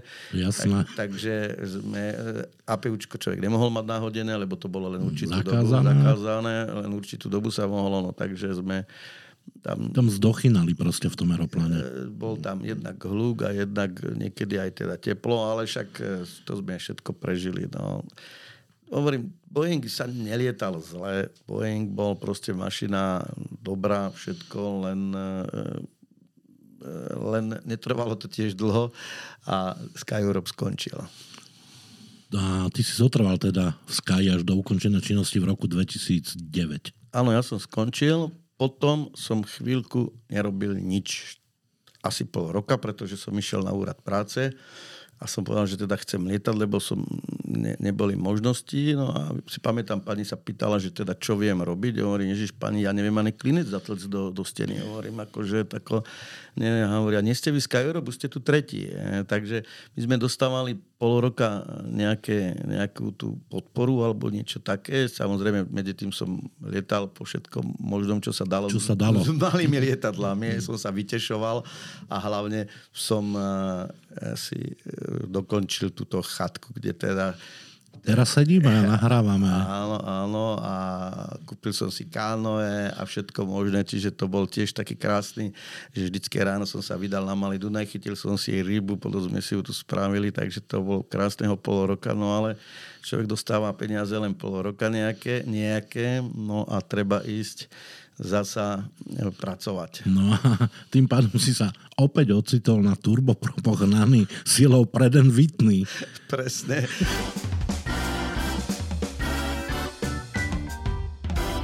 Ja som mal kopec kamarádov v danom Wingse, ktorí, proste, s ktorými som e, začal lietať, ktorí ma hneď zobrali. Išiel som tam rovno ako za kapitána na, to, na tú atr čo mi môj, myslím, že žiak, ktorý mi robil inštruktora, myslím, žiak kedysi v aeroklube a Lubo, ale tuto mi robil inštruktora a tam sme mali zo pár tak, e, ale my sme ešte medzi tým boli samozrejme na... E, boli sme v Belehrade, sme boli na teórii a na simulátore sme boli v Bruseli na, na terku. No a potom sa robí ten light training a ten sa robil s Lubom Bačom a Lubo sa vždycky uspieval hovorí, my máme také počasie, vždycky sme mali samé vizuálne. To bolo tak nádherné počasie, hovorí, však počkaj, ty začneš lietať. Presne. Prvý môj let, ktorý som mal akože bez inštruktora, už normálne s druhým pilotom. Zlé počasie, dážď a všetko, ale my sme boli odchovaní na tých Embraeroch, na Boeingoch, takže vedeli sme, čo len tá mašina bola trošku iná, tá ATR. No ale ale naučili sme sa ho lietať a lietali sme ho bez najmenších nejakých, absolútne nejakých problémov, len, len to lietadlo proste niekedy, keď bolo moc naložené, keď sme leteli do Urd a ten dispečer mi hovorí, vy aj stúpate, alebo dal nás stúpať do nejakej hladiny. Hovorím, no snažím sa, no ale tí ľudia... No všetko sa spomalilo, ukludnilo. to išlo pomaličky do tej nejakej hladiny, ale tak bolo to zaujímavé. Ja na tú aterku nedám dopustiť a až na tú novú, ktorú sme boli, pre, boli sme na takom preškolení v Toulouse, e, to bola tá najnovšia. A to, to šestovka, verdia. To už bola iná káva. Tá mašina, to proste, my sme s ňou potom lietali v tom Pakistane, ale to bolo lietadla. Ale to bolo v Kvikdaku už, to už bolo Kvikdaku. To už bola úplne iná spoločnosť. Aj, aj Danvik krachol, zase som sa vrátil ano. k Boeingu, Go to Sky, E, Slovakia, Slovakia, slávny. Áno, v Arménsku sme lietali, v tom Arménsku to bolo neskutočné. Ale to ste tam mali len nejaký dvojlek na Vianoce, alebo čo ste tam lietali v tom Arménsku? Pozor, pozor, my sme tam lietali hodne v Arménsku. My sme, no jasné, lebo my sme tam lietali, e, my sme tam lietali najprv na nejakých e, arme, lietadlách, ktoré boli pod arménskou značkou a potom sme tam dovezli svojho Boeinga a, a sme lietali proste aj na našom Boeingu, ktorý bol Slovakiany a potom pod arménsky. Ja si pamätám, že prišiel Rudik, ja som od neho stál, aby mi dal príručku. Hovorím, Rudik, ukáž nám príručku, koľko vy môžete lietať. A on sa ma tak pýta rusky vždycky, že no a akú vy máte normu? Hovorím, no my máme 100 hodín maximálne, tak sa to zaokrúhlo. Hovorím, 100 hodín mesačne. A on hovorí, Rudik, že 100 na našej, 100 na vašej. Hovorím, Rudík, tak to ne, tak toto ne. Takže my sme tam, my sme tam hodne lietali. Si pamätám, v Novosibírsku som bol na štedrý deň, vieš, som mal narodeniny. To ja si pamätám presne nejaký, že vianočný dvojlek a, a potom ste išli domov a toto mi Do, domov sme išli na Silvestra. Aha, na Silvestra sme išli domov. Na, uh, respektíve prvého, lebo Silvestra sme ešte leteli. Ale cez to leto sme tam lietali a v tom Novosibírsku to vieme, ešte som tam bola. Uh, to je chlapík hovorí, hovorím, ideme nahadzovať a hovorí, hovorí mu anglicky, hovorí, ja nie pani majú. A chlapi sa vedľa mňa hovorím, že ak sa dohovoríme, hovorím, ja znajú, pán. Takisto v Moskve, keď sme boli, viem, že snažili sme sa pushback, pushback, furt nám nikto neodpovedal. Hovorím, toto čo je, proste už, už sme boli nervózni, už sme chceli akože to a furt nám nedával, hovorím, nechaj na mňa. A ja hovorím, že ja dám buksírovku chvastom period, razrešená. Na, jak som to povedal po rusky, okamžite nám dal povolenie na ten pushback. Takže takýchto vecí sa udialo veľa a to si človek niekedy už ani nepamätá alebo nespomenie a tak to dobre, keď si porozprávame, tak áno, sa vracia k tomu takému spevom.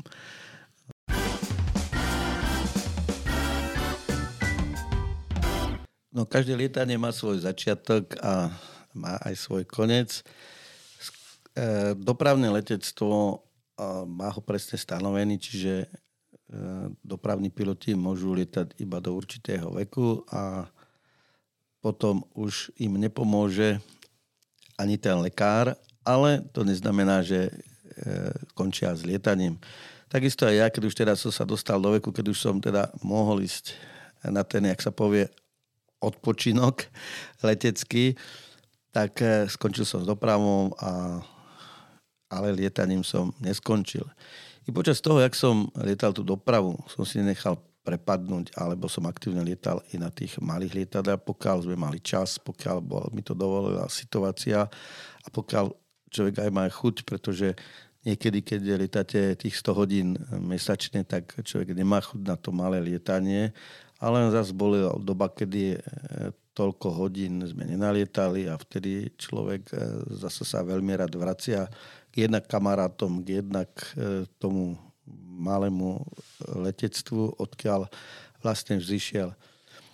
No a keď som skončil teda s tou dopravou, tak hneď e, som bol tým, že mi platila stále inštruktorská a inšpektorská kvalifikácia, tak hneď sa som nastúpil do leteckej školy kde vlastne letecké školy e, sa rozmohli po Slovensku a teda lietam aj doteraz. To let, slovo letecká škola e, je samozrejme úplne iná, ako kedy sme, keď sme mali kedysi vo Vajnorov, na ktorú veľmi rád spomínam. Samozrejme, e, je to... V čom je iná, Jožo? Ja si pamätám aj tú Vajnorsku, viem, ako fungujú tieto školy. V čom je iná z tvojho pohľadu? No, z môjho pohľadu, že e, dnes sa to... Vtedy sme boli viacej takí, takí leteckí, v podstate ľudia, ktorí chodili e, do školy, veľa už aj vedeli. Proste e, oni už mali záujem o to lietanie, tam aj tú teóriu, keď sme robili, bolo to proste trošku ide. Dneska dojde človek do školy, ktorý si myslí, že my ho tam všetko naučíme, ale úplne všetko. Čiže uh, on nevie nič o lietaní, on len proste buď si plní svoj detský sen, alebo si povie, že pozrite, tu vám zaplatí toľko a toľko a naučte ma lietať, ale to samotné lietanie uh, musí mať nejakú, nejakú tú, ten základ tej teórie. Lebo lietanie bez teórie to proste je E, polovičná, polovičná nehoda, jak by som to povedal jednoducho. Čiže dnes tí ľudia chcú, aby sme ich my všetko naučili v škole. Oni sa doma nechcú učiť, lebo oni sú podnikatelia niektorí. On proste, on príde na letisko, ešte mi tam telefonuje, alebo nedaj Bože, už sedí v lietadle, ešte mi telefonuje, vybavuje mi faktúry a takéto veci. No a čo teraz ideme robiť? Proste to ja som, keď som sadal do lietadla, už som mal premyslené všetko, čo bude, keď už som mal tých ľudí, ktorí sme my na začiatku teda toho našej éry sme školili, tí ľudia mali trošku ten záujem alebo tie vedomosti mali trochu iné. Dneska už to není. Nehovorím, že všetci. Samozrejme, všetko má svoje výnimky, ale je to také, že my už uh, niekedy naozaj nevieme, jak tých ľudí donútiť, aby sa učili. Oni idú e, si urobiť teoretické skúšky na dopravný úrad, ktoré sú vo forme testov ono, tie testy majú aj výhody, aj nevýhody, pretože kedysi e, tam boli komisári, ktorí keď sa na teba pozrel, tak vedel, že nič nevieš, alebo že niečo vieš, dal ti dve otázky vedľa a buď ťa vyhodil z toho predmetu, alebo nie. Dneska sa naučíš ABC a je to vybavené a veľa veci, veciam človek nerozumie. A my sa potom s nimi trápime v tom vzduchu. Hej, čiže je to také škatulkovanie. Nehovorím, že vo všetkých prípadoch, nehovorím, že to je zlé, Takisto ako v autoškole alebo pri e, získavaní vodiča, ako sú ľudia, ktorí majú talent, sú ľudia, ktorí majú menší talent. Niekto ďaleko skôr ovláda to auto, takisto aj niekto e, skôr má, m, mm, má tú tendenciu, alebo teda vieme ho pustiť na to solo, na ten prvý solo let, ale sú ľudia, ktorí proste im to trvá aj dlhšie, ale e, chýba tam tá teória. No a teraz skončí si výcvik, nakúpi si kopec všetkých prístrojov a navigačných zariadení, ktoré ho už vozia po celom svete a ideme lietať. Takže a hlavne veľa ľudí má svoje lietadla, ktoré sú e, rôzno vybavené a s nimi lieta. E, na jednej strane je to dobré, lebo to letectvo sa strašne pustilo veľkým smerom, hlavne to ultralahké lietanie. Proste lietame a počujeme samé ultralahké lietadla netvrdím, že ten, ultraky, ten výcvik pre tie ultralakých pilotov, že je možno jednoduchší, ale niekedy mám pocit, že by to chcelo trošičku viacej tej osvety, tej teórie, aby tí ľudia viacej, viacej vedeli o tom, o tom eh, lietaní, pretože tie nehody, keď sa stanú, tak väčšinou sú to z toho, že človek vlastne precenuje svoju silu, precení to počasie a v podstate sa to nemusí stať také veci. Takže dneska letecká škola, lietame, takisto máme žiakov, máme ich dosť, lietame relatívne veľa, ale je to, je to malinko iné, ale napriek tomu sa tešíme z každého úspechu, ktorý sa nám podarí. A povedal si Joško, čo dneska a Joško, čo zajtra? tak e, čo sa týka uh, inštruktorov alebo inštruktorovania, tak stále platí, že chodíme k lekárom, ktorí nás už v tých mladších úvodzovkách každého pol roka prezerajú a predlžujú nám tú zdravotnú kvalifikáciu alebo teda tú zdravotnú prehliadku a vlastne môžeme lietať až dotedy, dokedy nám ten lekár nepovie, že a stačilo. Takže v podstate e, sú dve možnosti, buď nám to povie lekár, alebo si človek povie, že hop, už asi stačilo a už idem na tie ryby, len už, už nebudem, nebudem v tom vzduchu sa trápiť, alebo ak to má byť trápenie. Lebo to lietanie má byť proste radosť. Či už to človek niekoho učí, či už niekde lieta, alebo či už proste nejakým spôsobom sa o to lietanie zaujíma to letectvo pre mňa vždycky bola radosť, bola to aj taká choroba, jak som povedal, z lietania. Dneska naozaj je to už e, radosť z lietania, z učenia.